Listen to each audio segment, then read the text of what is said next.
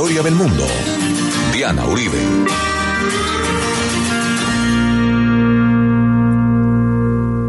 Buenas, les invitamos a los oyentes de Caracol que quieran ponerse en contacto con los programas, llamar al 3029559, 3029559 o escribir a info arroba la casa de la historia punto com, info arroba la casa de la historia punto com, o contactar nuestra página web www.lacasadelahistoria.com www.lacasadelahistoria.com Hoy vamos a ver uno de los capítulos más fuertes de todos, la gran hambruna. Oh, Father dear, I oft times hear you talk of. Her lofty scene and valley green, her mountains rolled and wild. They say it is a pretty place wherein a prince might dwell. Then why did you abandon it? The reason to me tell. My son, I loved our native land with energy and pride. Until the blight came o'er me cramps and me sheep and cattle died. The rent and taxes were to pay. I could not them redeem. And that's the cruel reason why I left on Skibbereen. It's well I do remember. Momentos más duros, de las memorias más presentes, más fuertes, más intensas, más traumáticas en la historia de Irlanda, es un capítulo que se llama La Gran Hambruna, The Famine. Famine es la palabra inglesa para hambruna. Es una catástrofe de unas proporciones inimaginables que sacudiría a Irlanda y que haría que más de la mitad de la población se fuera o muriera. Y esto, de esto hay huellas en todas partes. Hay en las aldeas y en los pueblos las placas de cuánta gente murió en esa aldea, de cuánta gente migró después del hambre, desde los pueblos más remotos hasta la isla de Radcliffe, que es la parte más septentrional de Irlanda. Hay placas de cuánta gente se fue por el hambre monumentos en Dublin de la gran hambruna. O sea, la memoria de la hambruna está por toda Irlanda. Es uno de los, de los capítulos, digamos, que está vivo en la memoria porque, porque redefinió la demografía de Irlanda y sus consecuencias fueron gigantescas y además de las graves consecuencias, eh, pues eso determinó una diáspora gigantesca la gran hambruna que fue de 1845 y, y de ahí en adelante pues esos son cinco años de malas cosechas que van a generar una una catástrofe demográfica de proporciones pocas veces vistas y que, y que aún, aún en este momento de todas maneras sacude la memoria de los irlandeses. Muchas de las canciones que vamos a escuchar eh, a lo largo del programa son canciones que describen la gran hambruna como esta con la que estábamos empezando, cómo empezaron a morir las personas y el ganado y todo. Entonces, hay una cantidad de cosas que pasan de todas maneras antes de llegar al momento de la gran hambruna y que van a, eh, digamos, darle forma a la historia de Irlanda hasta que pasa la catástrofe esta de estas proporciones impresionantes. Entonces, la vez pasada nosotros habíamos quedado en la batalla de Boyne y habíamos quedado en las leyes penales. Entonces, las leyes penales van eh, apretando de tal manera la situación para los católicos que tarde o temprano esto nos va a llevar a otra rebelión. Las rebeliones se van a volver crónicas en la historia de Irlanda porque eh, si la situación se agrava y se agrava y se agrava, pues las rebeliones son la única manera en que ellos se oponen a la situación en la que viven. Entonces, antes de meternos en la tercera herida, que habíamos dicho que una era la de Cromwell, otra era la batalla de Boyne y la tercera va a ser el hambre, el hambruna. Entonces, las rebeliones son eh, permanentes. Y como les digo, ellos van a tener rebeliones permanentes, permanentes, permanentes, crónicas, eh, hasta el día que hagan la paz. Por eso decimos que la paz de ellos termina más de 500 años de guerra, porque de aquí en adelante son rebeliones cada ratico, a ver si de alguna manera logran cambiar las circunstancias que lo que hacían era agravarse. Entonces, hay una rebelión, esa, eh, la, la rebelión de 1798. Esa rebelión genera un imaginario importantísimo porque ahí es donde sacan la bandera verde. La bandera verde va a ser el símbolo de las rebeliones católicas en Irlanda. De aquí en adelante, y todas las que vengan de aquí en adelante van a salir con la bandera verde. ¿Por qué esta rebelión? Porque es que estamos en tiempos de la Revolución Francesa. Estamos en tiempos de la revolución de la independencia en los Estados Unidos. Estamos en tiempos de la revolución industrial que está cambiando toda la configuración de, Irlanda, de Escocia y de Inglaterra, porque además está movilizando una gran cantidad de población también hacia, hacia mm, las grandes fábricas. O sea, están pasando cambios muy grandes en el mundo, pero es que las ideas de la Revolución Francesa, de la libertad, la igualdad y la fraternidad, y la idea de autodeterminación, de las colonias en Estados Unidos frente a los meros mismos británicos de los que estamos hablando, pues inspira a los irlandeses a ver si logran hacer una rebelión lo suficientemente cojonuda para poderse independizar de los ingleses, viendo que los Estados Unidos se puede independizar al otro lado del Atlántico. Entonces lo intentan con todos los hierros, como siempre intentaron las rebeliones. Eh, Wolf Tone va a ser uno de los que va a estar en la rebelión, pero entonces resulta que mm, siempre pasa que las rebeliones a última hora alguien alcanza a traicionarla, se alcanzan, la rebelión no alcanza a tener el impacto que quería porque querían que fuera una rebelión de consecuencias profundas y permanentes. Entonces, lo que va a pasar es que la rebelión no logra triunfar como ellos querían, no logra lo que los cambios que ellos querían. Esos cambios finalmente van a suceder más adelante en la rebelión de la Pascua, pero ahorita todavía no. Pero esta es bien icónica.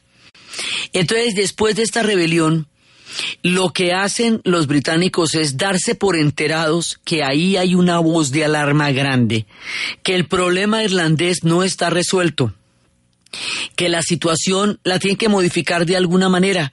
Entonces, el resultado de lo que va a pasar es muy curioso, porque en lugar de tener un país independiente, su Irlanda soñada, lo que van a hacer es el acta de unión en 1800 después de sofocar la rebelión a lo bestia, ¿no?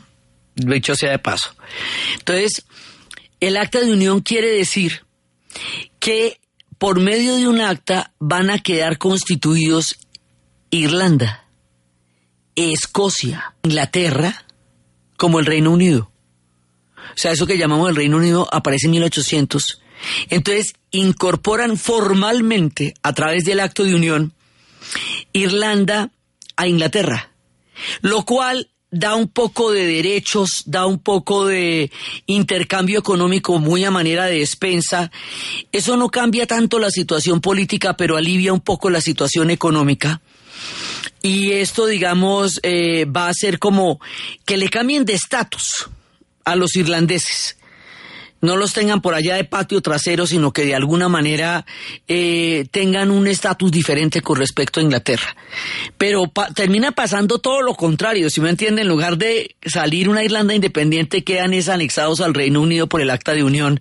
Eso les mejora las condiciones en algo, ya empiezan a poder asistir a los colegios católicos, eh, digamos, mucha, eh, eso es lo que va a echar para atrás las leyes penales. O sea, lo que sí logra la rebelión es echar para atrás las leyes penales porque pues con las leyes penales no se podía vivir. Eso era una cosa verdaderamente intolerable porque como habíamos dicho eso era un apartheid. Eso era una, una cosa como el sistema de segregación en el sur de los Estados Unidos, una cosa así. Esto no va a quedar igual, eh, digamos igualitario, faltará mucho para eso. Pero por lo menos iba a aliviar el rigor de las leyes penales que no daban ninguna posibilidad de seguir sobreviviendo en la isla como estaban planteadas las situaciones como lo dejamos la vez pasada después de las consecuencias históricas de la batalla de Boine. Entonces, esa es una vuelta. Quedamos con el acta de unión anexados a los ingleses. La otra vuelta que va a pasar también es que va a haber un personaje muy importante muy importante, tan importante que oh, todo tiene su nombre. Ese personaje que va a ser uno de los, digamos, de los más icónicos de allá, ese personaje es Daniel O'Connell. Daniel O'Connell, o sea, allá las avenidas se llaman, como él haga de cuenta, la séptima en Dublín se llama la avenida O'Connell, todo se llama O'Connell. Este personaje va a ser uno de los políticos más importantes, de los políticos católicos más importantes en la historia de, la Europa contemporánea y de Irlanda. Él es el que va a crear el ideal de una república irlandesa por la vía de la por la vía de la paz, por la vía política. Y va a comprometer su vida a esa causa a tratar de encontrarle una salida republicana pacífica a la Irlanda. Eso todavía son tiempos eh, prematuros. Todavía no, hasta ahora están haciendo Henry D. Thoreau, el de la desobediencia civil. Todavía eh, no está madura la política para entender esta idea de O'Connell eh, él es un hombre demasiado adelantado para su tiempo, el contexto todavía no le ayuda. Entonces, él va a lograr crear un imaginario eh, supremamente fuerte, ¿sí? Él, bueno, lo que él quiere es efectivamente que se acaben todas las leyes penales, todas, que la situación sea de igualdad. Eh, él es un, él es un republicano, un político, un pacifista, y como él viene de una familia O'Connell que eran antiguos terratenientes, eso tampoco lo, lo hacía tan, tan popular, pero poco a poco lo van entendiendo. Lo que pasa es que su carrera, su, su gestión se va a ver interrumpida por la hambruna. Y digamos, esto va a, a cortar un proceso que en ese momento tenía bastantes posibilidades, por lo menos, de, de llegar a crear una conciencia política diferente para los irlandeses porque las cosas se habían tenido que desarrollar en términos muy duros. Daniel O'Connor es una de las figuras más importantes en la historia de Irlanda.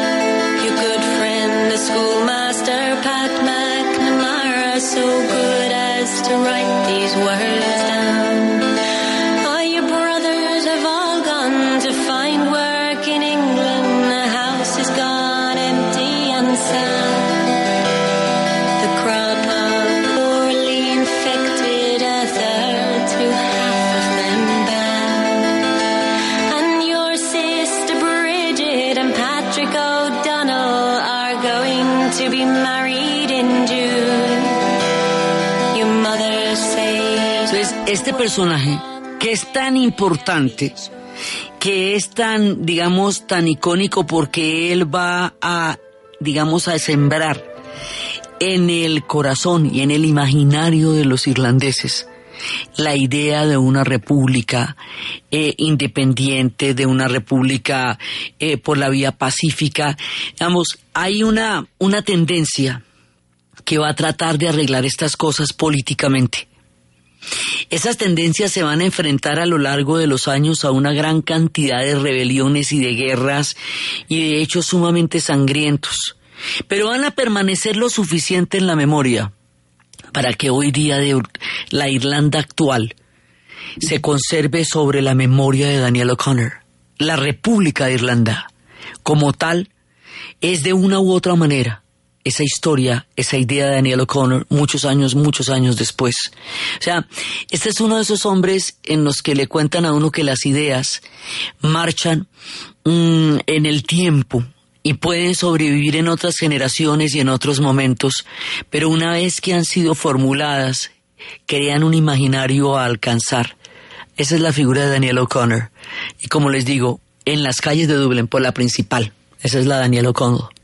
Entonces, este hombre está tratando de sacar adelante esta idea de buscar los votos suficientes, de alcanzar el nivel político. Acuérdense que el Parlamento está funcionando en Londres, no está funcionando en Dublín. Es mucho más difícil sensibilizar las cosas cuando está funcionando allá.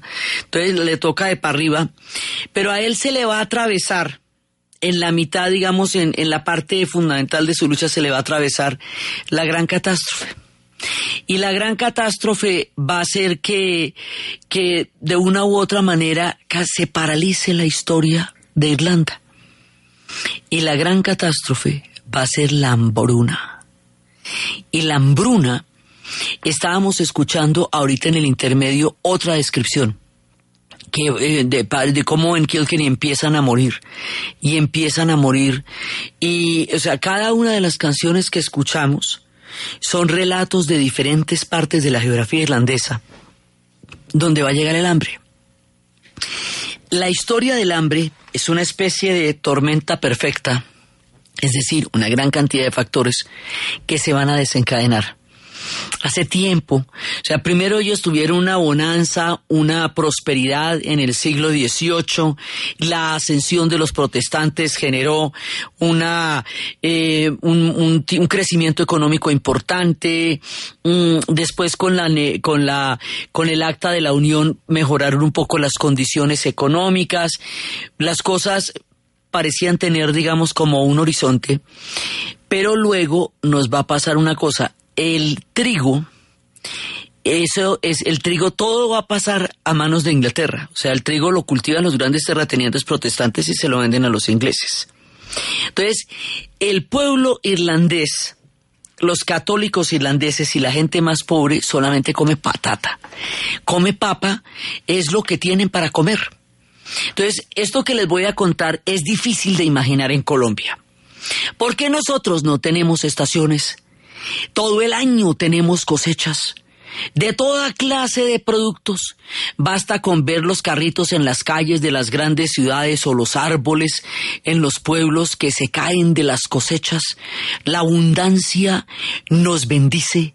Los suelos térmicos nos dan una gran cantidad de variedad de alimentación. Entonces a uno no le cabe en la cabeza como hay un pueblo que se alimente única y exclusivamente de papa. Pero ellos solamente se alimentaban de papa y cada uno tenía dos kilómetros cuadrados para poder, eh, eh, una, pequeña parcelita que producía papita, ¿me entiende? Entonces la dependencia de la papa es total. ¿La papa de dónde viene? Viene de América, viene del Perú, la vimos en nuestra serie de Chile, la vimos creciendo en los Andes. Para los años 1600 habían llevado la patata, como la llaman los europeos, a Europa y la papa va a ser una bendición para los europeos, una bendición porque va a ayudarlos a alimentar grandes cantidades de población. Entonces, pues aquí, aquí no había problema, pues había pata. Y como hay un tema con Inglaterra, que es que los productos fundamentales están yéndose para Inglaterra, entonces el trigo es incomprable. Pues para lo que puede ganar un católico, poder comprar el trigo es imposible. Entonces, había habido un señor que se llamaba Peel, que había intentado, eh, digamos, comedores comunitarios, había intentado como eh, servicios sociales que de una u otra manera pudieran eh, palear las situaciones de hambre que se pudieran presentar, pero después lo van a reemplazar. Y cuando lo reemplazan, porque si no esto hubiera arrancado en 1841, pero cuando lo reemplazan en 1845, estamos en la época del liberalismo económico. Y en el liberalismo económico la idea es que lo que ha de pasar pase. Entonces, todas estas colchones de comedores comunitarios desaparecen. Y la idea es que todo el mundo trabaje, pero es que si usted no tiene con qué comer, no tiene las fuerzas para poder trabajar. Entonces, la catástrofe ocurre porque un hongo, y esto lo estábamos oyendo en la canción del comienzo, un hongo se apodera de las cosechas de patata, de papa, de cinco cosechas seguidas, y pudre la papa. Esto queda completamente eh, blandito. Y al podrirse la papa, no hay con qué comer. Y empieza el capítulo de lo que se conoce como la gran hambruna.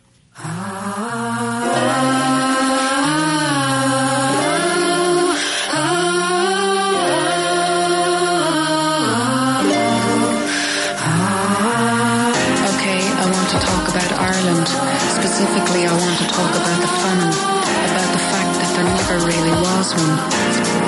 There was no famine. The Irish people were only allowed to eat potatoes. All of the other food, meat, fish, vegetables, was shipped out of the country under armed guard to England while the Irish people starved. And then, in the middle of all this, they gave us money not to teach our children Irish. And so we lost our history. And this is what I think is still hurting me. You see, we're like a child that's been battered, has to drive itself out of its head because it's frightened, still feels all the painful feelings. But they lose contact with the memory. And this leads to massive self-destruction, alcoholism, drug addiction, all desperate attempts at running. And in its worst form, becomes actual killing. And if there ever is gonna be healing, there has to be remembering and then grieving so that the then can be forgiven. There has to be knowledge and understanding. Apetifor, producto natural. Apetifor mejora tu apetito. Apetifor mejora el apetito en niños y adultos. Calidad Natural Freshly. En productos naturales la primera opción. 1129. ¿Punto naturista? Gracias. ¿Tiene Digestar Jalea con acción laxante, suave, blanda y placentera de Laboratorios Natural Freshly? Sí, señora. Tenemos la línea Natural Freshly. Digestar Cápsulas Forte y Digestar Fibra. Para otras afecciones, Apetifor, Venas Full, Gasof y Finacid. ¿Y Freshly Pausia Cápsulas y Fibofor Fibra con probióticos? Naturalmente. Natural Freshly. Tratamientos científicos con productos naturales. En productos naturales, la primera opción. Con el sello del Instituto Farmacológico Botánico. El Estadio Nueva Condomina jugarán España-Colombia este miércoles a las 2 y 30 de la tarde hora de nuestro país. Capacidad oficial 31.135 aficionados. La entrada está entre 20 euros y 60 la más costosa. Para los colombianos una tribuna con capacidad para 5.000 aficionados. Hablamos con Luis Fernando Muriel al lado de José Heriberto Izquierdo. Nuevas alternativas en ataque de Colombia. Sí, seguramente la facilidad de salir del área por parte de, de, José, por parte mía, nos hace de pronto ser los, los delanteros diferentes. Es una, un arma más para, para el profe, que él pueda tener soluciones y nosotros poder brindársela. El partido del día 13 entre Colombia y Camerún será a la 1 y 30 de la tarde de nuestro país. La entrada cuesta 35 euros.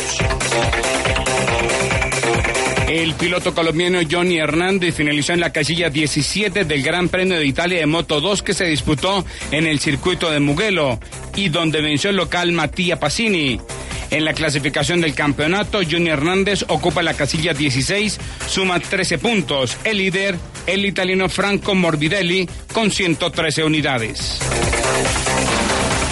El francés Antoine Griezmann anunció en la televisión francesa que continuará en el Atlético de Madrid la próxima temporada, ya que abandonar el club sancionado sin poder contratar sería un golpe sucio. El dato. Pablo Carreño jugará los cuartos de final de Roland Garros por primera vez en su carrera deportiva. El español venció en cinco sets a Milos Raonic y se medirá en la próxima fase a su compatriota Rafael Nadal. Servientrega, logística oficial de la Selección Colombia, presenta la hora en Caracol Radio. 11 de la mañana, 31 minutos. Llegó el mejor día del padre Servientrega.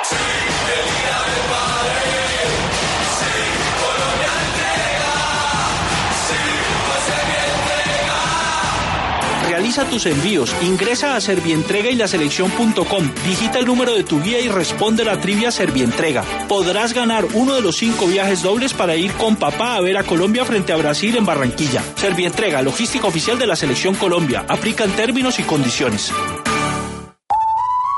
¿Y usted cómo durmió anoche? Comodísimo.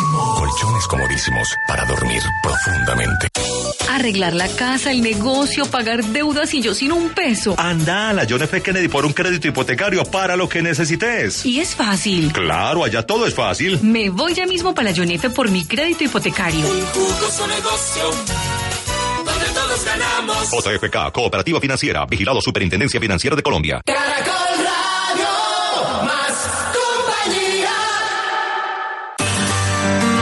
Historia del mundo de Caracol Radio. Con Diana Uribe.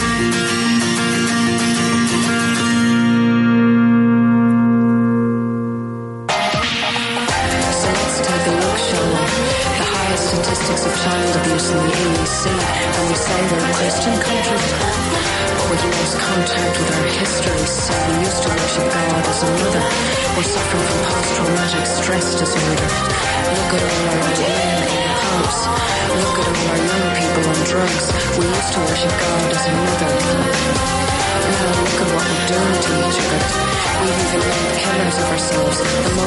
Esto que estamos escuchando es una canción de la cantante Sinead O'Connor y se llama Famine. Es con esto terminamos la parte anterior y comenzamos esta.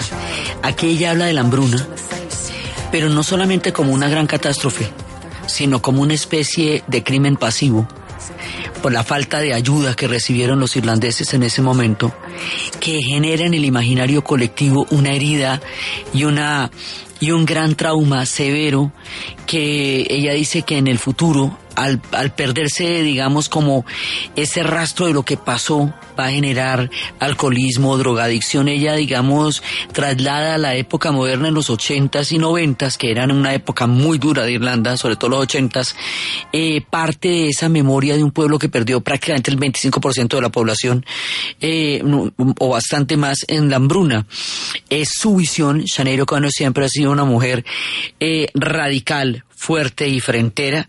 Entonces hemos oído desde las tradiciones de la primera canción, la segunda que es como describe cuando empiezan a podrirse las patatas por lo que se llamaba eh, el milieu tardío, sí, o también la llamaban de otra manera, la llamaban la fitofora infestant, que es como un hongo, es un hongo que empieza a, a podrir la patata la papa por dentro. Entonces, como no comen sino eso, pero ¿por qué no comen sino eso? Pues que las condiciones de ellos son muy duras. Entonces todo, desde la rebelión, pasando por todo lo que fue O'Connell, pasando por el acta de unión, las condiciones de los campesinos no han mejorado. Y aquí hay una época del liberalismo cuando se levantan los comedores comunitarios de la época de Peel y declaran que, por dicho, que el que pueda trabajar, que trabaje, la libertad de morirse de hambre el Estado no interviene. Entonces el Estado deja que todo lo que vaya a pasar pase. Y dejar que todo lo que vaya a pasar pase es la catástrofe más terrible. Eh, Daniel O'Connor, que muere en 1847, ya veía avecinarse la catástrofe y en su, en uno de sus últimos discursos ante la Cámara de los Comunes dice que, que eh, ahí se puede prever las proporciones a las que puede llegar el desastre y a las que puede caer el, las que puede caer el país. Sí, Irlanda está en tus manos, está en su poder. Si ustedes no hacen algo para salvarla, eh, yo predigo que por lo menos una cuarta parte de la población va a perecer, a no ser que ustedes hagan algo para aliviarla. Y no lo van a hacer ni ellos ni los europeos. Nadie va a hacer nada por los irlandeses. Los van a dejar morir de hambre. Más adelante ellos dirán, estamos completamente solos. Nosotros solos significa Sinn. Nosotros solos. Y eso será, digamos, como uno de los motores de lo que serán las luchas en el futuro, porque dicen, pero nos dejaron morir de hambre, formaba parte ya de uno de los imperios más grandes del planeta y sin embargo no hicieron nada por ellos. Entonces empieza esto, antes había habido una epidemia de cólera que hizo las cosas mucho más complicadas. El 70% de la población de Irlanda tenía menos de dos hectáreas. Entonces, donde pase una cosa de estas, pues ya, ellos que ellos no tienen como cómo poder eh, aguantar una cosa así. La, la patata que había sido la solución la había llevado Walter Rayleigh en 1586, dos siglos antes, y la había llevado de nuestra América. Entonces, pero ya ahorita cuando pasa esto, esta catástrofe tan terrible, eh, pues no hay, ellos no tienen condiciones para poder de ninguna manera sobrellevar lo que está pasando. Entonces empieza a morir, a, podrirse la patata la, o la papa, la patata dicen ellos, la papa decimos nosotros, de un lugar a otro. Y es que la gente eh, hay una sola persona que medio puedan alimentar para que vaya a la aldea de al lado a ver si los pueden ayudar para encontrarse con los que los de la aldea de al lado también están muriendo de hambre y empieza a morir gente como moscas, empiezan a morir de la manera más impresionante y, no pasa nada, nadie hace nada y esto se va volviendo una cosa muy muy grave eh, y, y, y, van pasando porque es que son muchas cosechas que se van a dañar. Eh, se calculan, o sea, esto por cifras hablan de lugares donde murieron 17 mil personas, otros lugares donde murieron 250 mil, así hasta que llegaron a morir millones. ¿ve? Millones, o sea, de los 8 millones que los irlandeses eran, eh, pues la mitad muere por la hambruna y, y, una, y una gran parte, cuatro y medio, van a quedar sin cuatro y medio entre los que murieron y los que van a emigrar. O sea, Irlanda va a quedar con la mitad de la población con la que empezó antes de la hambruna, porque entre la catástrofe y la migración, porque definitivamente no había cómo, cómo quedarse allá, eh, pues se va a despoblar. Esto va a hacer que además la cultura gaélica empiece a desfallecer, porque están muriendo los que hablan gaélico. Aunque hablaran a escondidas, aunque persiguieran su lengua, van muriendo los que hablaban gaélico, van muriendo los que, o sea, el capital humano, es irreemplazable. Entonces, eh, la gente que se muere en una catástrofe, ya sea una hambruna o una guerra, pues es gente con la que un país no va a poder volver a contar jamás.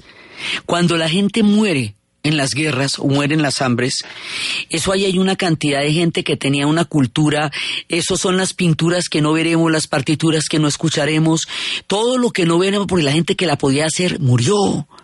Entonces, esto es una tragedia muy grande. El ministro de Economía de esa época decía que el asunto es horriblemente grave, pero estamos en manos de la Previdencia sin la posibilidad de impedir la catástrofe eh, que ha ocurrido. Solamente podemos aguardar el resultado final. O sea, que miren a ver qué hacen.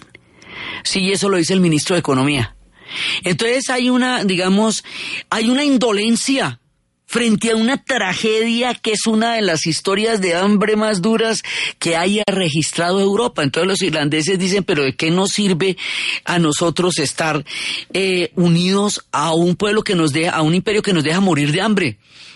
Inglaterra no solamente dejó de morir de hambre a los irlandeses, también dejó morir de cólera a su propia población cuando llegó la epidemia de cólera a su población más pobre.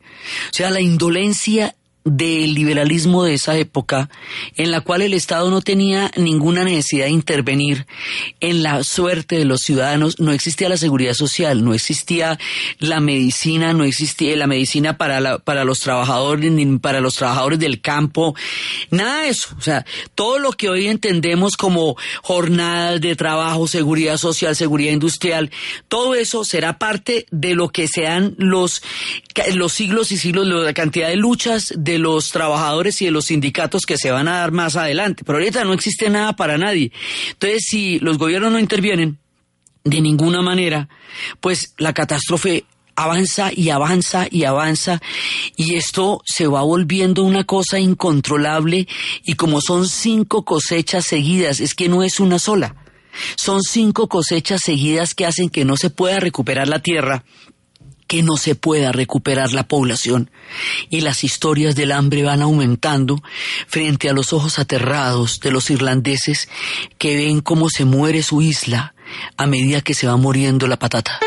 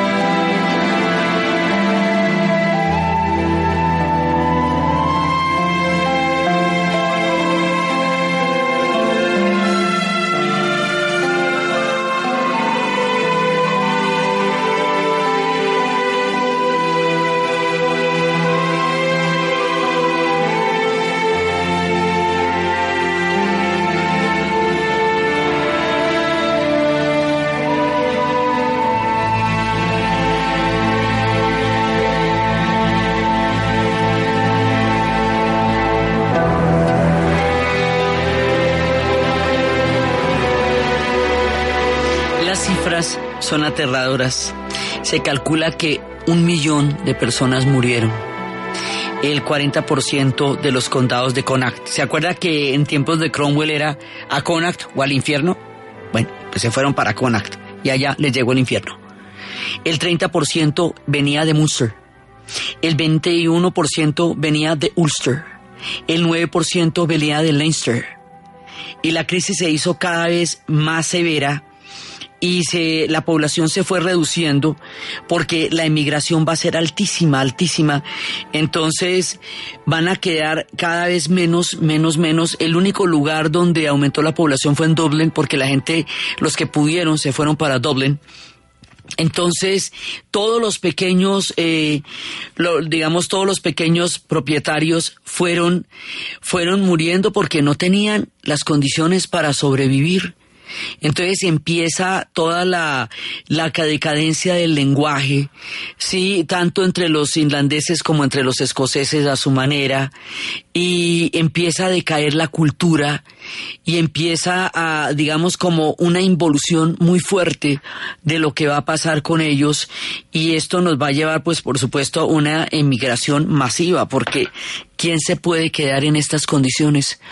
Entonces, esto, más adelante, los irlandeses son muy fuertes. Entonces, más adelante habrá un renacimiento gaélico.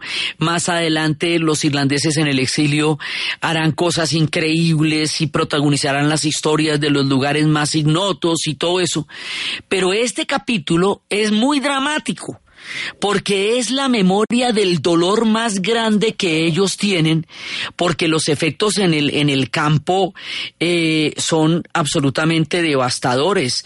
Entonces, eh, cada uno de ellos va a empezar cada uno de los lugares empieza a desfallecer y a desfallecer y a desfallecer y no hay como consuelo, no hay como entonces por eso también hay una parte donde dice que que por qué que por qué los habían abandonado, que que era esta manera de haber abandonado a los irlandeses y por qué parecía que Dios también los había abandonado. Entonces pues las migraciones van a ser muy grandes, obviamente pues van a cien mil irán a Canadá, 900 mil eh, eh, emigrarán a, los Estados Unidos, más o menos cuatro y medio emigraron, de ocho millones que ellos eran. Cuatro y medio emigraron y un millón se los, lo, lo, acabó el hambre. Entonces la catástrofe demográfica de esto es absolutamente grave y está pues en todas las, en cada uno de los lugares está dónde fue que murieron. Y cuántos fue que murieron y luego después de cuántos murieron por la hambruna porque además hay lugares donde lo dejaron monumentos de cómo estaban en el momento de la hambruna. Aparte de eso, también hay lugares donde está cuánta gente emigró, porque paralela al hambre, o como consecuencia del hambre, viene la gran migración, porque nadie se puede quedar ahí, o sea, esto casi desaparece. Entonces, se desocupa la isla, entonces decae la cultura, porque sencillamente la gente que hablaba el gaélico va a morir. No van a quedar suficientes para poder eh, revivir esa cultura, motivo por el cual 30 años después van a hacer un esfuerzo muy grande para recuperar toda la mitología, el idioma, todo para revivir la cultura irlandesa que llegó a un momento agónico, casi casi de extinción durante la hambruna y empiezan a prepararse las grandes migraciones y ellos viajarán por el Atlántico en los barcos que se hundirán mucho y los barcos como especies de pateras que hoy se hunden en el Mediterráneo y los dramas que se ven en el Mediterráneo se veían en esa época en el Atlántico, muchos los llamaban los barcos ataúdes porque se hundían y se hundían en las aguas turbulentas del Atlántico de una travesía gigantesca para llegar al otro lado, para llegar a América. Entonces, a partir de la hambruna, la historia de Irlanda se va a hacer universal, porque van a emigrar millones a todas partes. Van a emigrar a los Estados Unidos, van a emigrar a Canadá, van a emigrar a Australia, unos en grandes migraciones, otros serán hechos prisioneros por las rebeliones, porque también Australia será una isla prisión que se llamará Nueva Gales del Sur, una prisión inglesa donde ellos se decían que por el bien de Inglaterra, por el bien de su tierra no volverían. Ah, esta es una de las épocas de verdad más tristes y más duras de la historia de Irlanda.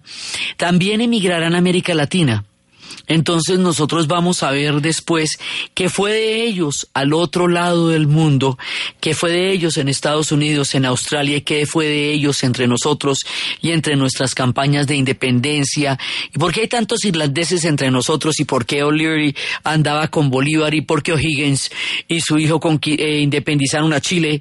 O sea, después vamos a ver qué, es, cuál es el papel de ellos entre nosotros, porque ellos no se pueden quedar en Irlanda y allá no podían tener desde hace rato.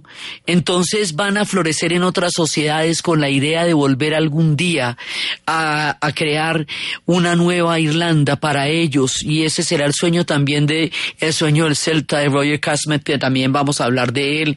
Va a hablar de todos estos personajes en la migración que son el producto de la hambruna. Pero la hambruna también deja una conciencia de una herida muy grande porque la falta de ayuda de, de todos lados, del continente y de los ingleses, o sea, porque resulta difícil de explicar cómo los dejaron morir de hambre. Entonces dijeron, no, pero es que realmente no hay nadie que nos ayude en un trance de estos. El mundo nos ve morir, nadie nos da la mano, nadie, nadie nos va la mano. Y eso es lo que les va a dar esa sensación de, de soledad, de aislamiento, de abandono, de, de, que, de que la historia se les ha volteado en contra. O sea, los irlandeses han tenido que sufrir muchísimo para llegar a tener el país que tienen, la isla que tienen. Y en el momento en que viene la hambruna, cuando una sociedad no puede superar el hambre o la guerra, cuando un país tiene la sensación de que no es viable, pues la gente se va. Se va porque pues no tiene condiciones para quedarse. Entonces la diáspora irlandesa, que la habíamos empezado durante la época desde los condes, desde la huida de los condes, de Flight of the Earls, que la habíamos hecho muy grande durante la época de las leyes penales, que ya empezaron a migrar de a millón, con la hambruna se va a volver una evacuación de la isla, pues, porque se van todos. Eso va a hacer que haya irlandeses en el último rincón del planeta por eso es que el Día de San Patricio se celebra en todo el planeta, porque irlandeses hay en, todas partes, porque no pudieron quedar en la isla, así de simple. La hambruna sacó a los que sobrevivieron. y dejó muy pocos en una situación bastante complicada. Entonces, por eso hablamos de las tres heridas. Esta es de las más profundas porque, como les digo, la tienen en la memoria permanentemente. Por donde usted vaya caminando por las calles de Irlanda, eh, hay alguna alusión al hambre o a la gran migración. La hambruna tiene ese nombre, the famine, la hambruna. Y cuando se habla de eso, ya se sabe por qué. Entonces, todos los generales que van a llegar a los ejércitos de las independencias de América Latina vienen huyendo de esta gran hambruna. Todos los que van a llegar a la isla Eli en los Estados Unidos, en Nueva York, que van a llegar en grandes cantidades, llegan huyendo del hambre. Todos los que lleguen a Australia llegarán huyendo del hambre. Al resto de Europa llegarán huyendo del hambre. Entonces la historia de Irlanda nos saca otro poco de paticas, porque no solamente es la historia de la isla, de su relación con Inglaterra, sino que es la historia de todos los irlandeses de la gran diáspora, porque se va a formar una diáspora gigantesca que va a hacer que la historia de Irlanda se disemine por el planeta Tierra como consecuencia del hambre. Entonces, esta hambruna es el capítulo más delicado, dramático, terrible, casi apocalíptico, es como el Ragnarok de los irlandeses, es el momento en que el sol le dio la espalda, los pueblos muchas veces han atravesado líneas de sombra tan duras, pero la prueba que la historia le ha puesto a los irlandeses es suprema, es de las más grandes y este fue el momento de su gigantesca agonía. De aquí sobrevivirán como el ave fénix, volverán a tener su cultura, la recuperarán porque ellos son invencibles y estarán en el resto del planeta y sabremos de ellos en los confines de la tierra. Y la razón de la gran migración es el hambre. La historia de los que se fueron en estos barcos, a dónde llegaron, qué fue de ellos, qué hicieron, cómo construyeron diferentes sociedades y pueblos, cómo ayudaron a independizarnos, cómo ayudaron a crear pueblos enteros, qué fue de ellos en las Américas, en el norte y en el sur, qué fue de ellos en Australia, qué fue de ellos en todas partes del planeta es la que vamos a ver en el siguiente programa. Entonces, desde los espacios de la hora más terrible de la historia de Irlanda, la catástrofe de la hambruna, la epidemia del cólera, la gran migración, el sueño dorado de Daniel O'Connell, la rebelión de 1898, la bandera verde, la Irlanda que llora, la Irlanda sufrida, la Irlanda del hambre, la Irlanda atravesada por uno de los momentos más dramáticos, la tercera y la más grave de las heridas, la hambruna de los irlandeses, en la narración de Ana Uribe, en la producción Jesse Rodríguez. Para ustedes, feliz fin.